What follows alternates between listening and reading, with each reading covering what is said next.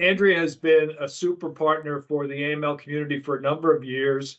In her previous role, the Charity and Security Network, and now with InterAction, and uh, really brought a lot of information to our community to better understand the, both the challenges that humanitarian groups and charities have, but also how we can better appreciate each other's obligations and sort of work within it. So um, really want to thank you, Andrea, for all your work previously. And Katie, um, I'm excited to have you here today. We've obviously talked offline a bit about this, but here's what I'd like to get accomplished uh, today.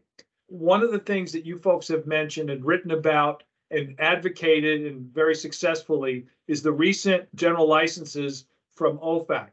And that's a, to me, it seems to be a really good example of a finally, a, at least a success, certainly a good, I think a major success, and you'll tell us the specifics of that, um, to, to the overall, I don't want to say challenge, but the overall problems that your community faces. And while I'm well aware of them now, based on all our work uh, with you, Andrea, I wouldn't. I wonder if you wouldn't mind two things. Explain what InterAction is. Give us a thumbnail sketch of your organization and this broad issue of financial access, de-risking, and how uh, the direct impact it has uh, both in conflict zones and other areas around the world.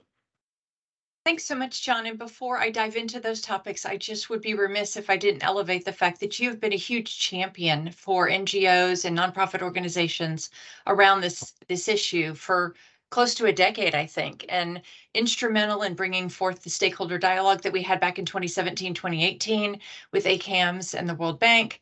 Um, and so I just want to thank you too for helping to facilitate conversations like this and bring stakeholders together. Very um, Thank you. Go ahead. InterAction is the largest alliance of US based nonprofit organizations or NGOs in the US doing humanitarian aid and development work in some of the neediest areas around the globe. Um, so when you think of places like Somalia or Syria or Yemen, um, we're very difficult, complex environments, but huge, huge swaths of people in desperate need of food, shelter, water, um, education, um, preventing gender-based violence, things like that, are uh, are what our members are doing. Um, and so I've really enjoyed my year so far with InterAction. It's been a great opportunity and uh, and just a great place to work, a great team with people like Katie. Um, but more specifically to the bank de-risking issue, you know, uh, NGOs did raise the alarm close to a decade ago. And over the past 10 years, this has really been a story of how far we've come in our engagement with the US government, particularly US Treasury. It's really been a 180 in that evolution of that relationship. And um, as you know, in 2017, Charity and Security Network put out that empirical data um, showing that fully two thirds of US based nonprofit organizations that were trying to send money abroad were having some sort of difficulty at that time. And it remains the only empirical data some may say, well, that's six years old, but I think it's still very relevant. And we continue to rely and, and look back on that. Um, and one of the things that it pointed out in there was that when banks or financial institutions feel the need to what we call de-risk their clients, um, NGOs don't de-risk their beneficiaries. So they'll come up with workarounds. And unfortunately, some of these are very expensive or even dangerous. And that empirical study showed that I think it was 40 some odd percent had resorted to carrying cash at some point. Katie can tell you about that. She's been um, the NGO worker with the backpack full of cash going across the border before.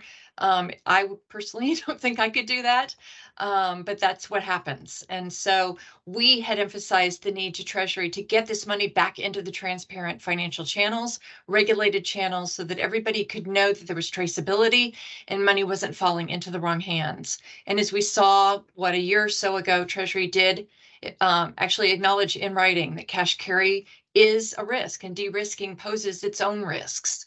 And so everybody's going to be better off in the long run if we can get things working as they're intended um, through that process. So um, as I mentioned with the, the stakeholder dialogue, we brought people together. We had some conversations. You and I put out that great consortium document. I think it was in 2018.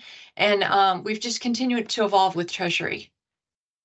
That's great. And um, Katie, one of the things, and you obviously live this, so you understand, but one of the things that we in the AML community didn't quite grasp and we do a lot better than we ever did before, is to the extent that um, there are challenges and perceptions, real or imagined, with humanitarian groups. The one of the struggles for banks is to understand what's the due diligence that humanitarian groups do. Um, so so that our our you know, the community's comfort level can be raised, knowing that there's a lot of things that the banks have to do. So that consortium document that Andrea uh, mentioned was one that was designed high level to say, here's what we need, and then here's what you need, and so we can try to figure it out. But you guys uh, put together, and you've done that in the consortium document, but you've done a recent paper back in February, um, counterterrorism sanction title, and it's risk management due diligence measures. I thought it was a really good. It's short but very succinct on what um, your world, what your folks already do, and that almost always makes it easier for law enforcement and regulators to better understand why the banks are banking these entities and for the banks to have that comfort level. So give us a sense of the the due diligence and some of the specific examples that you've included in that paper. Thanks, John, and um, thanks again for for having me. So this is a really good question, um, and it's it's one that you know, frankly speaking, the NGO community um, hasn't always been good at in terms of explaining very specifically the different due diligence measures that that the community takes. This has been for a variety of reasons um, you know, uh, most notably safety and security, right? Like, why would you hold up all of your cards when you're working in these these high risk in, environments? Um, but we recognize that we need to be doing more education um, around the the mechanisms that we um, follow to, you know, develop better relationships with financial institutions to address the the de-risking problem set. So first, I'd say um, it's really important to understand that humanitarians, um, humanitarian NGOs included, we follow a principled approach to humanitarian action. Um, and so that means um, we are independent, we are impartial, we are neutral, um, and we are guided by humanity. Um, what that does is that means that we, working in these very risky, politicized contexts, are not viewed, are not perceived, and in reality treated as affiliated with one party to the conflict or another, right? We're just there as, as people trying to reach people in need wherever they're at, how they define um, how they would like, um, you know, their assistance um, for themselves. So as it relates to due diligence, and I will point out that the Syria um, example has been a real big game changer in terms of NGO and the broader humanitarian communities increased due diligence mechanisms and um, has resulted in um, significantly more investment in risk enterprise risk management um, uh, you know due to um, a number of different um, factors as it relates to the Syrian conflict. So in terms of NGO due diligence what what do we do um, for example? So First of all, just to point out, we have a vested interest in making sure that the money that we receive from institutional donors, from private donors, from philanthropy reaches intended beneficiaries um, without, uh, you know, interference, waste, fraud, and abuse, um, diversion and manipulation, um, and and what have you. So just to underscore that that is the number one or a number one priority for NGOs. Um, so very practically speaking, and you do reference the the four pager that we put out that I believe will be listed on the resources um, sheet for this web page, but I'll just give you a, a quick kind of snapshot of, of some of those examples. Um, and so, uh, uh, you know, everything from looking at appropriate beneficiary selection. So what that means is um, staff members, um, oftentimes those from local communities, are going out in areas of need and looking and interviewing and speaking to communities to assess okay, well this household um, you know you know there's a school teacher and and you know a, a, doctor in this household but they have been you know without food water um, etc um, okay so you know they require humanitarian assistance and doing this very diligently to identify the beneficiaries that should be receiving humanitarian aid. We use biometrics um, for example um, and you know a lot of other more technologically savvy options than you know that existed you know even even 10 years ago. So just to make sure that whoever is receiving the assistance is indeed the intended beneficiary. We've also developed out significant accountability measures and community feedback mechanisms. The community feedback me- mechanisms are very critical because we are from and we live with communities that are in humanitarian need, particularly local and national staff. Um, and so their feedback, their acceptance is absolutely critical. And they'll be the ones to say, ah, watch out for this, you know, kind of watch out for that. So that community feedback me- mechanism is, is quite important.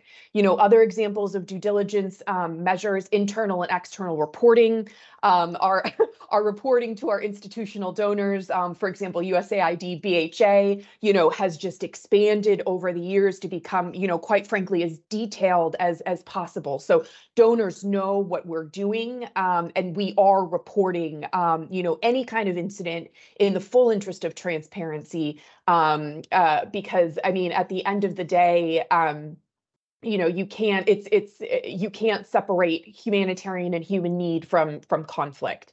Um other examples um internal audits and, and investigation mechanisms third party screenings. Um we we also do just a lot of education and awareness within the ngo community and the broader humanitarian community. You know um, related to the risk of, uh, uh, you know, money laundering, um, uh, terrorist financing, and and what have you. People don't know what to do if they don't know what the problem is, right?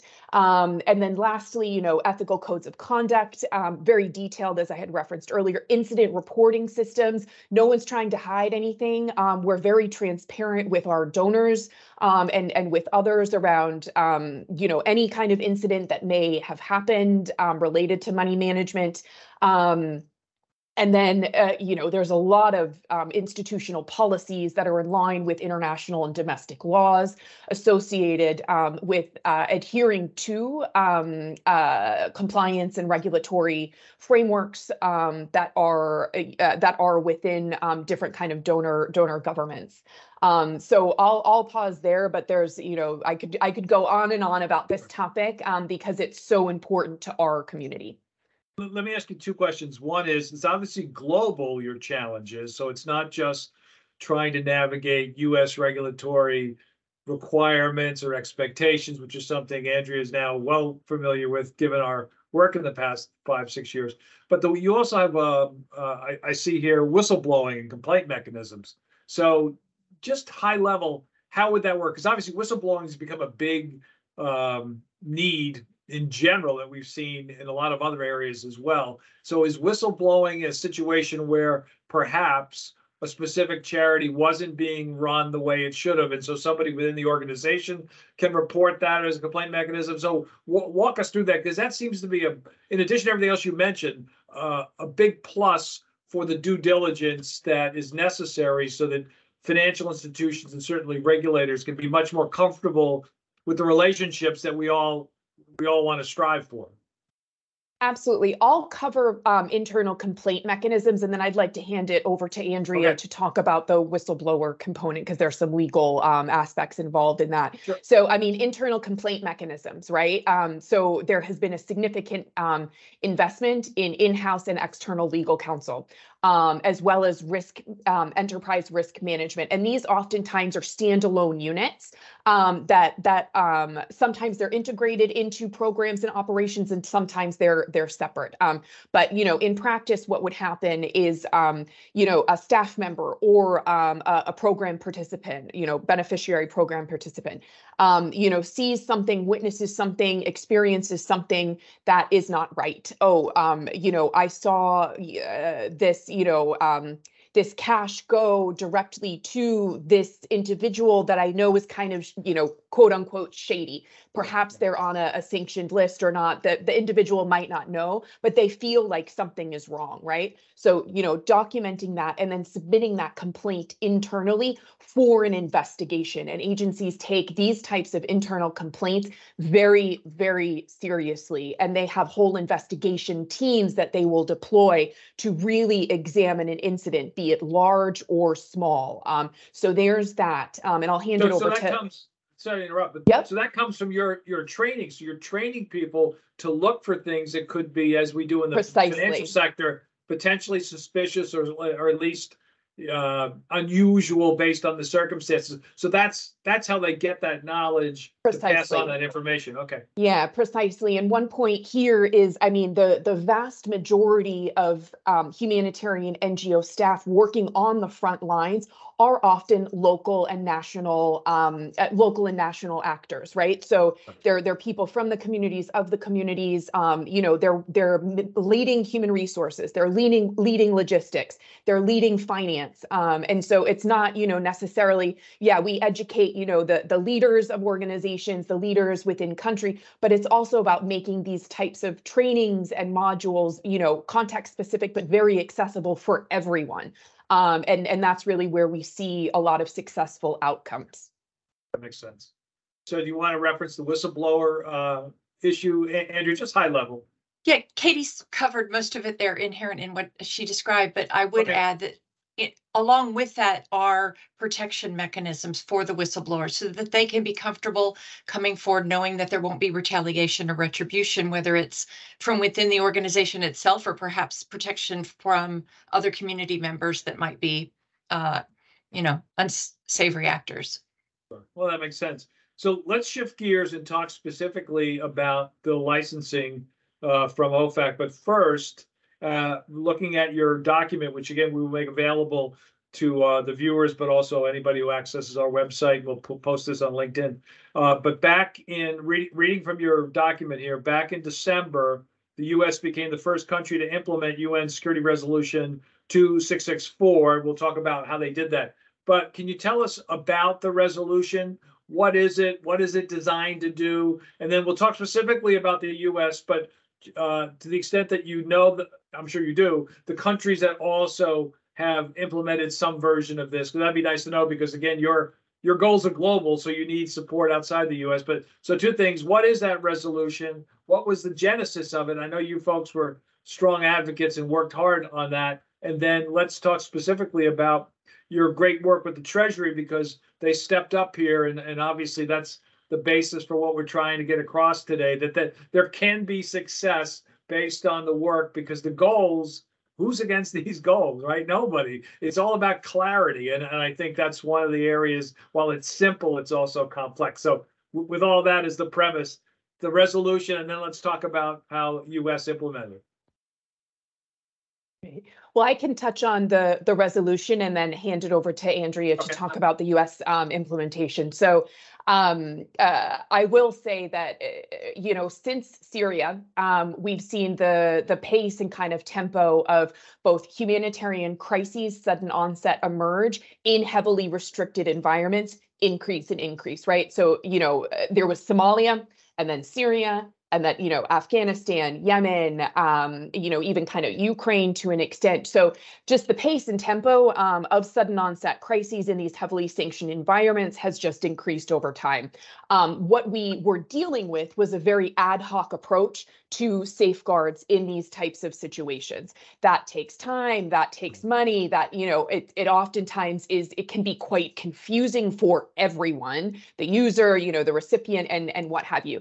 And it also, at the end of the day, um, it deprives affected populations of humanitarian assistance they're entitled to because organizations are trying to figure out okay, what is the problem? Do we have coverage? If not, what kind of coverage do we need? If we have coverage, where are the gaps? So you're you're pausing, right? You're pausing and you're trying to figure out the problem and what's needed. And that is, you know, can pause operations while while this is happening. And so for years and years and years, um, the, the humanitarian community, particularly the NGO community, has been um, advocating, you know, essentially screaming at the top of our lungs, please help. Um, we need something that's more systemic, that's more sustainable, because no one can keep up with this ad hoc approach to uh, sanctions, safeguards, and, and what have you.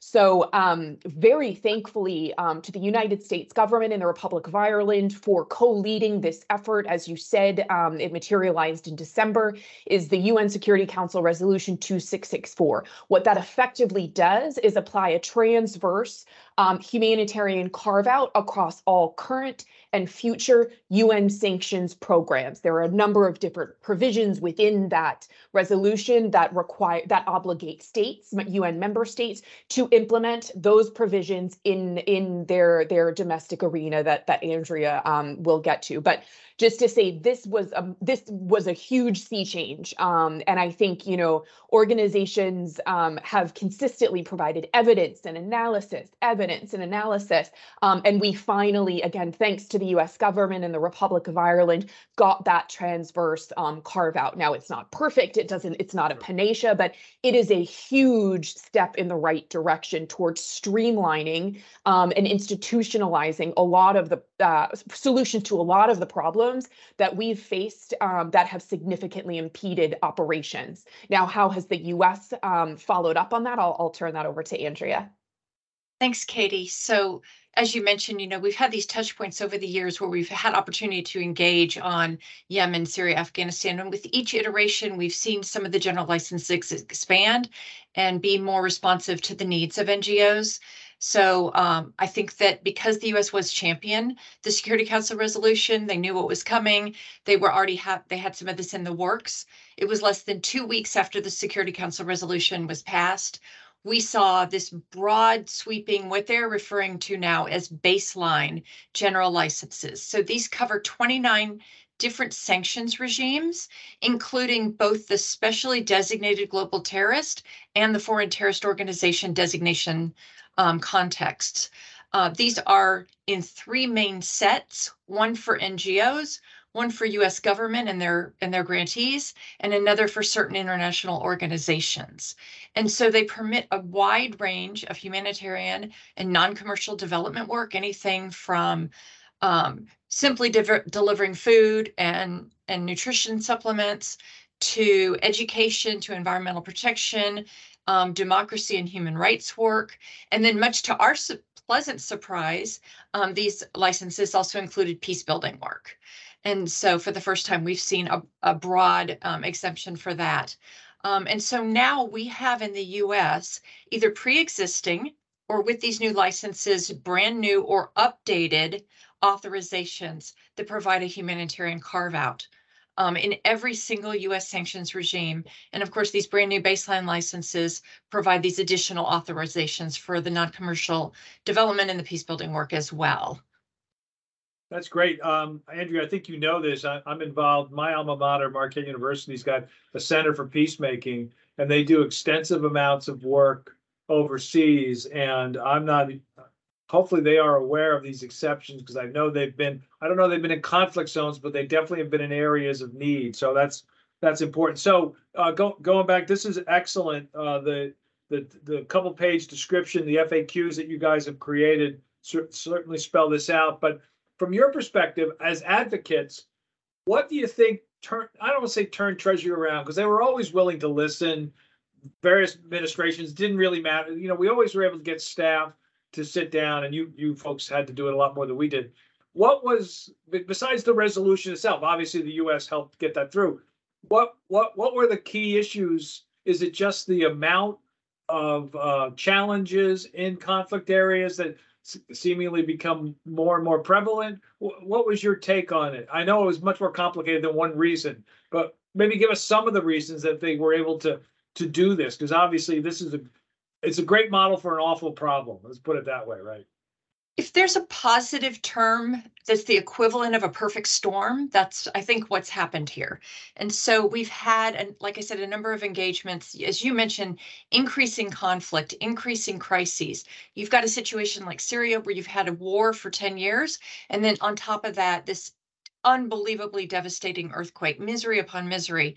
Um, and so it's really front and center for a lot of Americans to see the devastation and, and the suffering that's going on around the world and not be moved to do something about it. Um, certainly with the Yemen context, when when the Houthis were designated as a foreign terrorist organization, that provided a great opportunity for engagement. I think Treasury was very motivated at that point to issue a broad swath of licenses that were in effect until that designation was reversed. And then again, when Afghanistan fell to the Taliban, they realized, you know, again, you've got a designated organization as the de facto government. And what we're seeing with the, the newer licenses and, and including these baseline licenses are explicitly authorizing transactions for purchases of taxes, fees, import duties, um, public utility services, those types of things that you normally have to get from the government, whoever they may be, in order to access the population in need. And so when the, the current administration um, came into the White House, uh, Janet Yellen, the new Secretary of Treasury, ordered a top-down review of all sanctions programs. It was during COVID, so there was another sanctions review related to COVID and the ability for NGOs to to respond. Places like India and others that were having, you know, huge outbreaks, even more so than the U.S. Um, and so it was a lot of those factors coming together in what was whatever the perfect storm equivalent is. Yeah, if I may add, Yeah, um, Katie, if, if I may add too, I Yeah. mean, from an operational standpoint, um, you know, what this, one of the, one of, uh, in terms of our understanding, one of the intentions behind, and again, this, there were a myriad of, of reasons, um, you know, behind the, the issuance of the December general licenses, um, was to look, was to minimize or mitigate the problem that I referenced earlier, which was uh, a stop in operations or pause in operate operations, right? So this really helps with that operational continuity, um, and and so organizations can feel safe um, that they can continue to operate um, when new sanctions or designations come down. Um, because when there is a pause in operations, um, that's not you know of our, uh, you know, when I say our, I say the NGO community, humanitarian community, the communities, you know, that we're serving, you know, when there's not a collective agreement that a program is no longer necessary, that can result in um, in in repercussions that run significantly counter to U.S. foreign policy objectives, to the objectives of humanitarian actors. It can, uh, you know, increase tension between communities and and aid workers. It can hamper access negotiations. We, uh, you know, we dialogue with everyone um you know around around access. And you know you it oftentimes can spend months and months years and years trying to develop a rapport with a particular individual that you know is the one that that is the the gatekeeper you know to this particular geography where there are significant needs. So you know you can only imagine all of a sudden um you know a new sanction designation comes down. Before the december gls we would have had to you know hands off. Okay well we need to cancel that coffee with that you know with that guy that we've you know spent months and months and months trying to develop a relationship with so we could have an actual discussion around access so just to say you know the the december gls have really helped um, ensure continuity of operations um, in these types of contexts, and that you know we're starting to slowly see um, the the positive benefit um, of that as it relates to reach um, reaching affected populations wherever they're at. I want to have both you guys back at some point because it's only been December, it's almost May. So obviously, there's not a lot of uh, examples yet of how effective this has been, but just what you've just described, um, it- it's, you know, a nascent, changes with the general licenses. Uh, your document talks about the fact that still not, there's still not standardization, so you're still looking for that. But without, uh, not asking you to be critical, but are the changes with the general licenses, what other things in that space? I know there's a broader issue of broader de-risking, but what other things are you hoping uh Treasury will come back and look at uh, in in in due time? Again, really really compliment them on what they've been able to do. Obviously, you want to get that outreach. That's why we're doing this program so that our community better understands what you folks know. But what what else are you still looking for on the licensing side? And then I'll ask you a broader question about de-risking going forward. Well, as you mentioned, John, uh, we've taken an enormous step forward in terms of trying to reach standardization. We're not there yet. So, for example, Syria, you've got designated groups in the Northwest, and they're operating now under these wonderful new general licenses that were issued in December. On the other side of this line, you've got the government of Syria, very comprehensive sanctions, um, and the, there were authorizations in place before last December. And then with General License 23, shortly after the earthquake hit there, to help um, all parties involved, whether it be NGOs or private entities that they need to rely on, such as financial institutions, sub- shippers, suppliers, et cetera, um, to help make sure that aid gets to where it needs to be. The work we're doing now to help sort of complement this is looking at, for example, can we get um, some sort of written assurance from the Department of Justice that they won't prosecute under the material support statute when there is an entity operating under a valid OFAC license. They've told us orally that it's not a, a priority for prosecution. We'd really like to see that in writing. I think it would make everyone more comfortable um, with the licenses that some entities need to get from the Department of Commerce for any export or re-export items going. Um, we would like to see those licenses expedited or perhaps even a standing authorization from Commerce that would mirror what Treasury has done. That makes, yeah, Um, that- Yeah. I'm sorry, oh, go ahead, Katie. Yeah, I mean, and if I may add, um, you know, as well, kind of uh, backing, zooming out to one of the points that you referenced a bit earlier, John, is, you know, the U.S. has taken significant strides to implement the the spirit of the um, UN Security Council in their domestic context, and the UK um, and the EU and some other UN member states have followed suit. But what we really need to see is all UN member states um, follow the the example of the U.S. government. And again, sure, nothing's Andrea has just covered um, some of the gaps and some of the stuff that we still would like to see. Um, but we need all UN member states to to to move forward and domesticate this within their within their um, domestic arenas. Um, and that means compliance with the UN Security Council resolution, not over compliance, um, which could potentially be a tool, um, you know, by various actors to target civil society um, in the, in, you know, in the context of security operations and in heavily restricted environments. But we also do not want to see under compliance, which would be, you know, member states um, uh, leaving significant gaps um, in kind of how they they domesticate the UN Security Council Resolution 2664. So that's more of a global um, perspective. And Andrea, you know, I think you did such a good job just explaining the the US and kind of where we still need to go here. This has been tremendous. Um, we will continue to follow this closely. And also, uh, as you, uh, become aware of new opportunities and projects, please let us know. But I'll, I'll get you both out of here on this. Uh, start with you, Andrea. Uh, one of the things again that we mentioned that we've both been working on is the broader issue of de-risking. Uh, we know that the AMLA law signed back or, or implemented back in, uh, or enacted back in, uh, twenty twenty-one, because it wasn't signed, um, uh, has a requirement that Treasury do a de-risking strategy. So we're not aware that that's progressing at all. I think in large part, and I've done other interviews with other folks, FinCEN doesn't have a, a, a full-time director and, and resources. They got to get the beneficial ownership registry done. But uh, is there an opportunity that you're aware of? Because I'm not, but if you are, please let me know where our community can, besides saying we want to see this strategy, provide more um, support or advocacy for that to move. So have you had any conversations in the past couple of months on that? What's the la, what's the last piece of information you have on that? Because I haven't in a while. So building on um, the, the stakeholder dialogue that we had in 2017, 2018, periodically, these groups of stakeholders have the opportunity to come together again. Um, there was another iteration that happened um, 2021 until about October of last year. Um, they're trying to get funding, uh, is my understanding, to have yet another. I think it's important to continue to keep these communication channels open, whatever the forum is, whatever the venue. Um, there are changing needs within the NGO community. I can only imagine that the financial services industry has changing needs as well. And so to be able to communicate with each other and um, and then relay that to government at, as far as um, what those remaining gaps might be and what's needed, I think is key. So any opportunity for these groups to talk to each other is I I terrific. agree. Yeah, we gotta, we gotta stay together.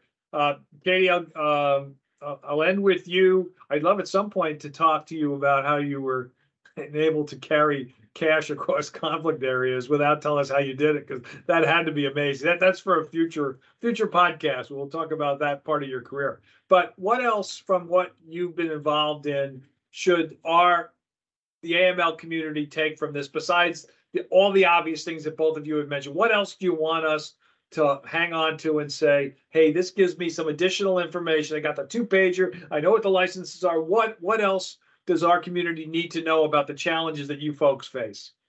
Well, I think, I mean, Andrea, Andrea pointed to it, right? It's, it's dialogue. Um, it's ongoing and very transparent dialogue. We're all coming, you know, you have the NGOs, you have government, you have financial institutions, you have other actors. Everyone speaks different languages, you know, quote unquote, every, you know, everyone has their own set of acronyms that no one really understands. And, but everyone's coming at this from, from different perspectives. And um, we're only starting to kind of crack that nut of, okay, I'm starting to understand your language. I'm starting to understand your language. Here's my language. And so to really be working and dialoguing transparently together around the challenges that each, you know, kind of stakeholder group experiences and why, um, and how, you know, we can all be working together to foster greater understanding, greater transparency, because at the end of the day, at the end of the day, this is all about making sure taxpayer and other, you know, donor governments, taxpayer dollars get, uh, you know, efficiently and effectively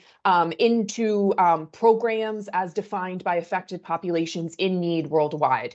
Um, so it's it's that common analysis of the problem, it's that common understanding, that common dialogue, and willingness to really take a look you know, for example, for the NGOs to look at themselves, right? Take a really close look at, at how we communicate, what we share, what we don't share, and think about, okay, well, what do we need to change in order to, you know, help um, a different stakeholder group understand and vice versa. So that's really what, you know, that's what I would say. I think we have the the the beginnings of that going. Thanks a lot to John, your efforts, the the ongoing efforts in the United States and the UK. There's a number of multi-stakeholder dialogues, um, but it's really, you know, uh, uh, coalescing around the common problem, common language, common understanding, common solutions. That makes sense. Andrea, I know you want, you I- want to say something else. Go ahead. I just wanted to add, um, given where we are now and the huge strides we've made, I think that the takeaway is that financial institutions should feel really comfortable um, operationalizing these new licenses. Um, they do provide for a broad swath of activity and the transactions that go along with that. Treasury is trying to do its best in getting out to the community and doing some educational visits to make um, organizations really feel comfortable with them. That's great, and uh, we'll do the same with, with this program. I want to thank uh, Katie and Andrea from InterAction. Take a look, folks, interaction.org. Uh, The um, uh, FAQs, which we'll have on our site, are there too. Blogs that they have written and updates that they produce on a regular basis. It's really important. I know that our community cares about the, the need for clarity here because many institutions do want to provide access or continue to provide access for a variety of charities, humanitarian groups, both global and domestic. So as we, as you just have both said, better understanding one another will make that uh, both easier and transparent. And I think this is a, a great goal. So thanks to both of you. Really appreciate your time today. Thanks so much. Thanks, John. Thanks, John.